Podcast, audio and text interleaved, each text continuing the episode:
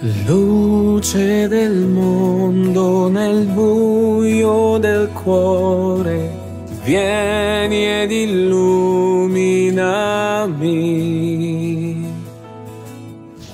Accendi la vita, un podcast che ti illumina la giornata. Io sono Sara e oggi vi parlerò della carità.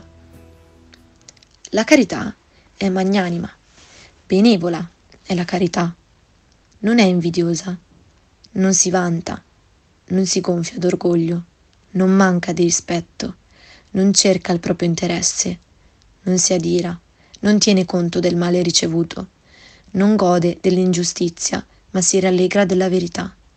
Tutto scusa, tutto crede, tutto spera, tutto sopporta. Prima lettera di San Paolo Apostolo ai Corinzi.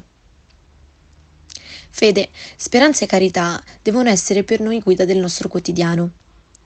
La carità, per noi cristiani, indica un grande amore incondizionato, disinteressato e fraterno.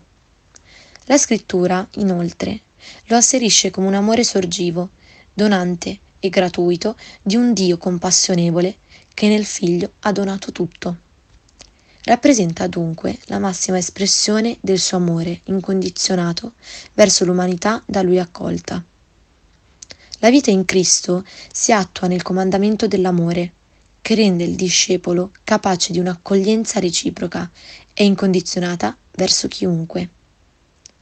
Come afferma San Paolo, possiamo parlare tante lingue, possedere sapienza e ricchezze, ma se non abbiamo la carità, non abbiamo niente e non siamo niente.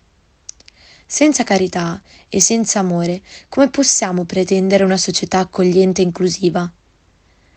La carità sarà bella se le opere che essa ispira nasceranno da un sincero spirito di umiltà e da una scelta convinta a favore dei poveri, maturata e alimentata nel cuore, invocata e accolta dall'alto.